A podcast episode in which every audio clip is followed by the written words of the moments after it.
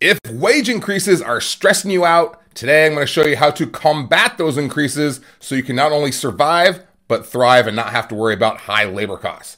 Okay, how you doing today? It is Dave Allred, the Real Barman here from barpatrol.net and therealbarman.com. So, brew up some coffee or tea if you like watered down coffee and let's have a fireside chat about wages. Now, a lot of this depends on which state you're living in. All right, some states keep raising the minimum wage like out here in Cali uh, while others remain the same. But even if you're in a state that isn't raising the min wage, uh, you can learn a lot in this video on how to strategically snuff out high labor costs. All right, but before we start, let me say this. All right, there was a discussion on this on wage increases in my bar and restaurant Facebook group, and as you can imagine, everyone in there was whining and complaining and predicting the apocalypse for restaurants around the world. All right, and that might be true for many restaurants, all right, that don't adapt or find other ways to rise up and succeed. All right, this is true of any business. You have to constantly readjust and acclimate to this ever changing world, or you will become obsolete. It is the rule of business. All right, for example, look at Blockbuster. All right, and if you're younger, you have no idea what I'm talking about. You don't know what the hell Blockbuster is, but I used to love to go to Blockbuster and just browse for movies. It was fun to physically be there. It was sort of like going to Barnes and Noble. Okay, but when uh, Netflix came along, Blockbuster had the chance to adapt and adopt that same model of sending out DVDs in the mail where the customers could keep them as long as they needed before sending them back. All right, they had a chance to move forward in, into a new way of thinking, but they didn't. And do you know why? Right, besides the fact that their CEO is a knucklehead? Well, it's because 16% of their revenue was from late fees and they didn't want to lose that. All right, they were preying on the irresponsibles. In fact, Netflix wanted to sell their company to Blockbuster for $50 million back in 2000. And Blockbuster just laughed them right out of the office. And then 10 years later, Blockbuster filed for bankruptcy, $10 billion in debt. And Netflix, of course, went on to create an epidemic known as binge watching. Okay, and that's just one example of a company that didn't and wouldn't think different, differently. Okay, it's like that Apple ad. Remember the Apple ad years uh, years ago? It came out and it said "Think different." All right, that's really what it's all about. Okay, so stop whining about wage increases, get creative, do something about it, overcome, and adapt. Okay, so I'm done preaching. Let's move on. Um, well, what are we looking at here? Well, for many states, the min wage keeps going up. All right, out here in California, we have it the worst. In 2023, California is going from $14 an hour to $15.50 an hour, which is a 3.5% uh, wage increase. All right, but we're also the most expensive state to live in, so it sort of makes sense. Now, the federal rate remains at $7.25 an hour as it has since 2009. And according to my resources, 18 states will stay right there with the federal wage increase at 725, including, let me look at my notes here because I don't have them memorized. I'm sorry. Uh, Idaho, Utah, Wyoming, North Dakota, Kansas, Oklahoma, Texas, Iowa, Wisconsin, Indiana, Kentucky, New Hampshire, Pennsylvania, North Carolina, South Carolina, Alabama, Mississippi, and Georgia. That was a lot. And if you're in one of those states and you're remaining, you're not remaining at 725, and I got that wrong, don't blame me, blame my resources. All right, so that means that the remaining 32 states range anywhere from like $9 to $15.50 an hour. And that, that means that your labor's your labor costs might increase like 3 to 6% on average which can be deadly to your bottom line.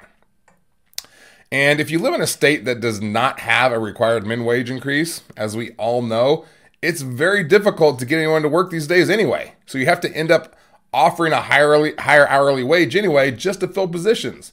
So in this video, I'm going to show you the best ways to conquer the wage increase so you can survive and thrive.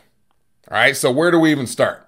Well, first off, you need to determine what your wage increases are going to be, if any, for every employee on your roster. All right, your min wage employees are easy right off the bat. All right, they're not like your salary employees. You can figure this out easy. If your min wage is seven twenty-five and it's going up to ten dollars, then it's a two dollar and seventy-five cent increase times the number of employees on min wage.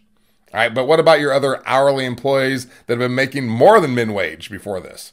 Now, what if you've been paying your cooks $10 an hour already, but now that's the min wage? You're probably gonna have to pay them more like 13 bucks an hour just to keep them happy because you don't want to lose anyone here. All right, and that means if the mid wage is going up, then wages are going up across the board for higher employees, uh, paid employees as well. So, first, you need to determine what that looks like for your labor costs as a whole, like in the big picture scheme of things. And then we'll talk about what to do about it. Okay, so let's head over to an example so I can show you what you mean. I'm going to head to my computer here. And here, so this is a sheet that you need to make up, something similar to this uh, to determine where you're at and where you're going to be. Okay, so what I've done here, this is just an example, so don't email me and be like, that's not realistic. I just made this up um, for a common bar restaurant, and it's kind of a small one. Uh, I just put the employee's name here, the position they're in, and what the current wage is. So in this example, this is the min wage, and then the dishwashers make a little bit more, and the cooks make a little bit more than that. Okay, this is their average hours per week that each of these positions work. So we can get a total number of hours. I would do like the last three months so you can get a current, what they're currently working. What they were doing six months or a year ago isn't going to be the same as what they're working now. So, you know, even last two months would be fine to find out what their average hours per week they're working. And then you multiply this times this to get your current cost per week, what they're costing you. So this is your current labor cost per week in this example. And if you multiply that by 52 weeks, you're going to get uh, nearly $200,000 per year you're spending on labor. All right, and then you need to factor in the uh, increase amount that we have here. So it's increasing to $10. This is the new min wage in this example. And there, so that means it's going 275. And then for these higher paid employees, I just did $3. You could probably do 275. So it's equal across the board, but I just kind of did it to round it off over here. And these are all the wage increases. And if you multiply that times the average hours per week. This is your new cost per week. So now, now you're spending five thousand dollars per week in wages. Uh, multiply it over the year, and it's two hundred sixty-two thousand seven hundred dollars. Nearly seventy thousand dollars you need to make up now, and just for the wage increase, just to get back to where you were. And this is a very basic model. Okay, we're not even factoring in workman's comp and possible salary increases to make managers happy about raises too. But I want to keep it very simple. Okay, not to mention that $200,000 in wages, like I have in the example, at 30% labor costs, meaning you're only doing about $50,000 per month in sales. So this is a pretty small establishment in this example. So we could be talking about trying to make up $70,000 in extra labor costs just to break even from where we were, or it could be $200,000 or more. All right, either way, how are you going to make that up? All right, well, I'm going to tell you whether it's $70,000 or $200,000, the techniques are the same to survive and thrive. So, just like I did, the first thing you need to do is one, determine the current hourly wage and the future hourly wage for each employee who works for you. Okay. Two, how many hours each of them work per week. Three, what that increase looks like in a dollar amount if you keep scheduling the same amount of employees, the same amount of hours. All right, you got it? All right, and you can go back in the video and look at the Google Sheet if you want, uh, so you can make up something similar. You might have a more uh, sophisticated tool. I don't know, whatever works for you, just figure it out. Okay? So in this example, if you did nothing else to, do, to reduce labor in order to keep your labor at 30%, assuming it's already at 30% and not worse, you would need to increase your sales by about $230 per year just to keep up. And that's for a smaller place, like we said. And that sounds a bit daunting, right? But we just need to make a plan to reduce labor on one side and increase sales on the other. So we need a bit of both to make up that ground. So let's take a look. In our example, the total number of hours worked is 460.3. Um, multiply that by 52, and we get 23,936 hours per year, about $24,000 uh, hours per year. All right, now based on what your new costs are going to be, we know that it's going to cost us about $5,000 per week to staff 460 hours, which averages out to $10.98 per hour in labor. All right, so what happens if we're able to reduce total hours worked by just 10%? All right, that's 46 hours less per week, bringing the total down to 414 hours. Multiply that by excuse me, $10.98 per hour, and you get $4,545.72 per week times 52 week equals $236,377. All right, subtract that from our previous projected labor cost of $262,709, and you've now saved over $26,000. You're now only $42,000 from your goal to get back to where you were. So cutting labor costs just cutting labor just 10% has got you 38% of the way there. All right, I know you're like, that's great, Dave, but how am I going to do that? Okay, easier said than done. But we are looking for holes in your boat uh, that these expenses that just keep leaking into your boat and causing it to be weighed down and eventually sink.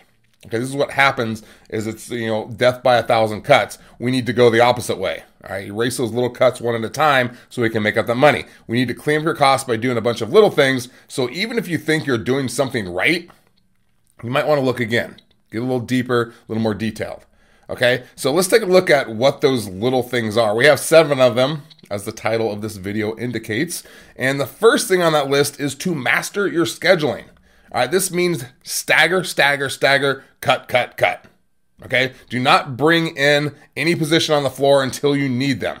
That means one server, one bartender at four o'clock, another one at five thirty, another bartender at six, another server at six thirty, or whatever is best for your restaurant. Then, as soon as it's slow, you're cutting the floor and you're getting them out there. Okay, no lingering around, doing their checkout and chatting. Tell them, do your side work, do your checkout, vamos, clock out. Okay, maybe you're already doing this to a degree, but go back and reevaluate to see if there are hours you can save. All right, finding just four hours per day, which might sound like a lot, but it's really not with all the employees that you have, that adds up to 1,460 hours per year, $16,000 saved in labor costs just for four hours a day. Okay, so master your scheduling. All right, number two, use a QR code and order and pay system. Now, I've talked a lot about this strategy recently because I believe this is where we are headed when it comes to ordering and paying when dining out. And you might not, you might like it and you might hate it. Okay, but this, we talked about Blockbuster, right? They overlooked a situation that was coming and then they ended up going bankrupt. So don't ignore the signals and the signs of what's coming because you don't like it. Everyone else, especially this younger generation, they're going to start to like it. All right, right now the world is a bit divided on this, uh, but this is where we're headed. So stop resisting and start loving. And what I'm talking about, of course, is your guests being able to scan a QR code right on their table, being able to view an interactive menu, place their orders, then the staff runs those orders to the tables, and then your guests are able to pay at the end when they're ready to leave. Okay, that's just a real quick synopsis, but there are some big benefits to using a system like this. And many POS systems are already able to do this. And I, of course, love Lightspeed. It can do this. Uh, GoTab is great. And at the very least, you should be implementing a pay at the table system, even if you aren't doing the ordering. All right, you, you still want your servers to take the orders. Something like Paerpay is great. And at this time, like I mentioned, order and pay systems are a bit controversial. Okay, not like should I keep my baby controversial way? Maybe controversial is too strong of a word. Maybe more like debatable. But what's happening is half the population does not like the order and pay uh, at the table. They want a real server to take their order in a traditional manner, and the thought of ordering from their phone pisses them off, and I get it. Okay, that's fine. All right, the other half, however, are the young and upcomers who are not only comfortable with technology, they crave it. So I'm telling you right now, what's going to happen here is that that system will eventually replace, maybe not completely, but it will be everywhere because more and more people will become used to it, just like with anything else. Okay, similar to ordering food online during the pandemic. Even older people not used to technology got used to doing that. All right, this is going to be the same thing. All right, and, and in an upcoming video, I'm going to show you how to implement a hybrid system with this so that there's still servers on the floor. They're providing great service while still having the guest order from their phones. Okay, there will be less servers, but the guest will still get that personable experience. You're going to save labor on it. Okay, so this is a powerful method that not only increases sales, but it lowers the labor and it's coming. So I would look into something like GoTab, uh, or if you're looking for a PO, uh, PO system, check out Lightspeed. Okay, I love them. Whew. All right, number three, train your staff to be hybrids. And I don't need to go very deep into this one. You understand what that means, right? Okay, train your bussers to also be servers. Train your barbacks to be up and coming bartenders so they can fill in shifts or help pour drinks when it's busy. Cross train wherever you can so that not only can your employees fill in shifts for different positions, but during the shift they can perform multiple tasks. And I have one person in my Facebook group who says that at his restaurant, every employee works all positions. And the staff likes it because it mixes things up and they pool their tips so they, get, they all make an equal share. So the bartender on Friday will be cooking on Monday, and the bar back on Wednesday might be serving on Thursday. And since they all share tips equally, they aren't stressed out about which position they're making, uh, which position they're working, and how much money they're making. And he says like they all make like 40 bucks an hour anyway, so they're all happy. All right, this may not be for everyone. Uh, there's a lot of pushback when systems are already implemented and you tell the servers that they're making the same as the cooks. You're going to get a lot of pushback on that. But uh, if you can implement something like that, uh, your your problems would be over as far as uh, everyone bitching and moaning about how much tips they're making. All right, it's worth a look. Number four, use your POS analytics to find areas to make and save more money. And this is no small thing. All right, maybe you look at your POS analytics some, but it might seem too time consuming. But I'm telling you, there are gems in the analytics if you take a look that will help you make money. Of course, you have to have the right POS system for this. All right, some are better than others. I know I keep bringing up Lightspeed, but it's because it is my favorite. And they happen to have the best analytics of any POS system on the market. Uh, now that they've you know bought out Upserve especially. So take a look here at what their analytics can show you. I'm not going to go in deep into these, but from the reports, you can see things like what your busiest times are and your slowest times. Uh, the darker shade here is the busier. That means the, the darker it is, the busier it is. Uh, that means you can schedule properly. You can put your stronger servers on these busier times, like we talked about earlier. And you can also use information to ramp up slower times with a promotion. You'll see all these white spaces here mean it's very slow. Okay, they also have this amazing menu tool called the Magic Quadrant, which is not only shows you which dishes are selling the most, but which dishes actually get them to come back again and again, and which ones don't. This allows you to create a home run menu. And of course, a ton of staff analytics that show you your strongest and weakest servers so you can schedule accordingly. Uh, that's only the tip of the iceberg. All this information allows you to make smart decisions that allow you to make more money. All right, so make sure you don't overlook this one. All right, number five, improve your marketing. And this this one, of course, everyone wants to do better. Uh, as the saying in business goes, sales fix everything. And this isn't an episode on marketing. Uh, the topic of marketing is a rabbit hole where you could get lost, you know, talking about the possibilities. There are a hundred ways to improve your marketing, and I do have videos on that as well. Uh, if I were you, I would put a lot of focus on email and text marketing. It blows away every other type of marketing when it comes to ROI. You make back like 44 bucks for every $1 you spend. All right, no other marketing can come even close to that number. Okay, so you really need to put some effort into that. I have some videos on text and email marketing uh, that you can go look up as well. Perhaps you fear the learning curve here, uh, learning something new. But again, we need to adapt, right? We talked about adapting. It's time to adapt. It is worth it to become a master at the marketing method in your line of business that will make you the most money. Hey, running restaurants is not just about food and drinks and customer service. You've got to get them in the door and you've got to be great at it. All right, if you want, you can click up here and get my free email domination templates for free. Uh, these are 25 emails that you can steal and use as your own. You can go check that out. And I want you to remember the mantra that I preach over and over and over again. All of your marketing efforts need to be backed by the strategy of building repeat customers because they are the key to your failure or your success. All right, as I keep saying, it costs five times more to market to new people to get them in the doors than it does to your existing customers. So we need more of the existing customers. Obviously, that's the math. All right, you need to get the you need to get these new people. Here's the other magic number. You need to get these new people to come in at least three times, and then they're to be locked in as a regular, and your place will be packed. All right, and there's no better way to get them in three times uh, and more than email and text marketing. All right, but that's where you need to focus on when it comes to marketing, building repeat customers, no matter the strategy you're choosing. If you choose something besides email and text marketing, that needs to be your strategy backed behind whatever you're doing. Does that make sense? All right, number six, no overtime. Again, this seems obvious, but I know there are a lot of you out there who let this slide and you allow overtime and you need to stop. All right, and with that said, I understand that if you simply have a labor shortage, and you don't have the staff to cover the shifts, that you may be in a situation that doesn't give you a choice. So I get that. All right, if that's you, then I'm sorry for scolding you. But do your best to be strict on overtime and also getting your peeps to clock out and not milk the clock like a Kentucky dairy farmer. All right. Uh, finally, number seven, you need to rock your culture. All right. And you're like, what does culture have to do with saving money on wage increases, Dave? Well, if your staff is happy, your staff will stay, which means you don't have to waste a bunch of time and effort and energy and money on interviewing and hiring and training new staff. All right, that means you need to embrace the wage increases because it's going to make them happy. And there's nothing you can do about it anyway. So use it to your advantage. Be like, yeah, everybody, woo! Everybody's getting a wage increase. Everyone's getting a raise. Congratulations.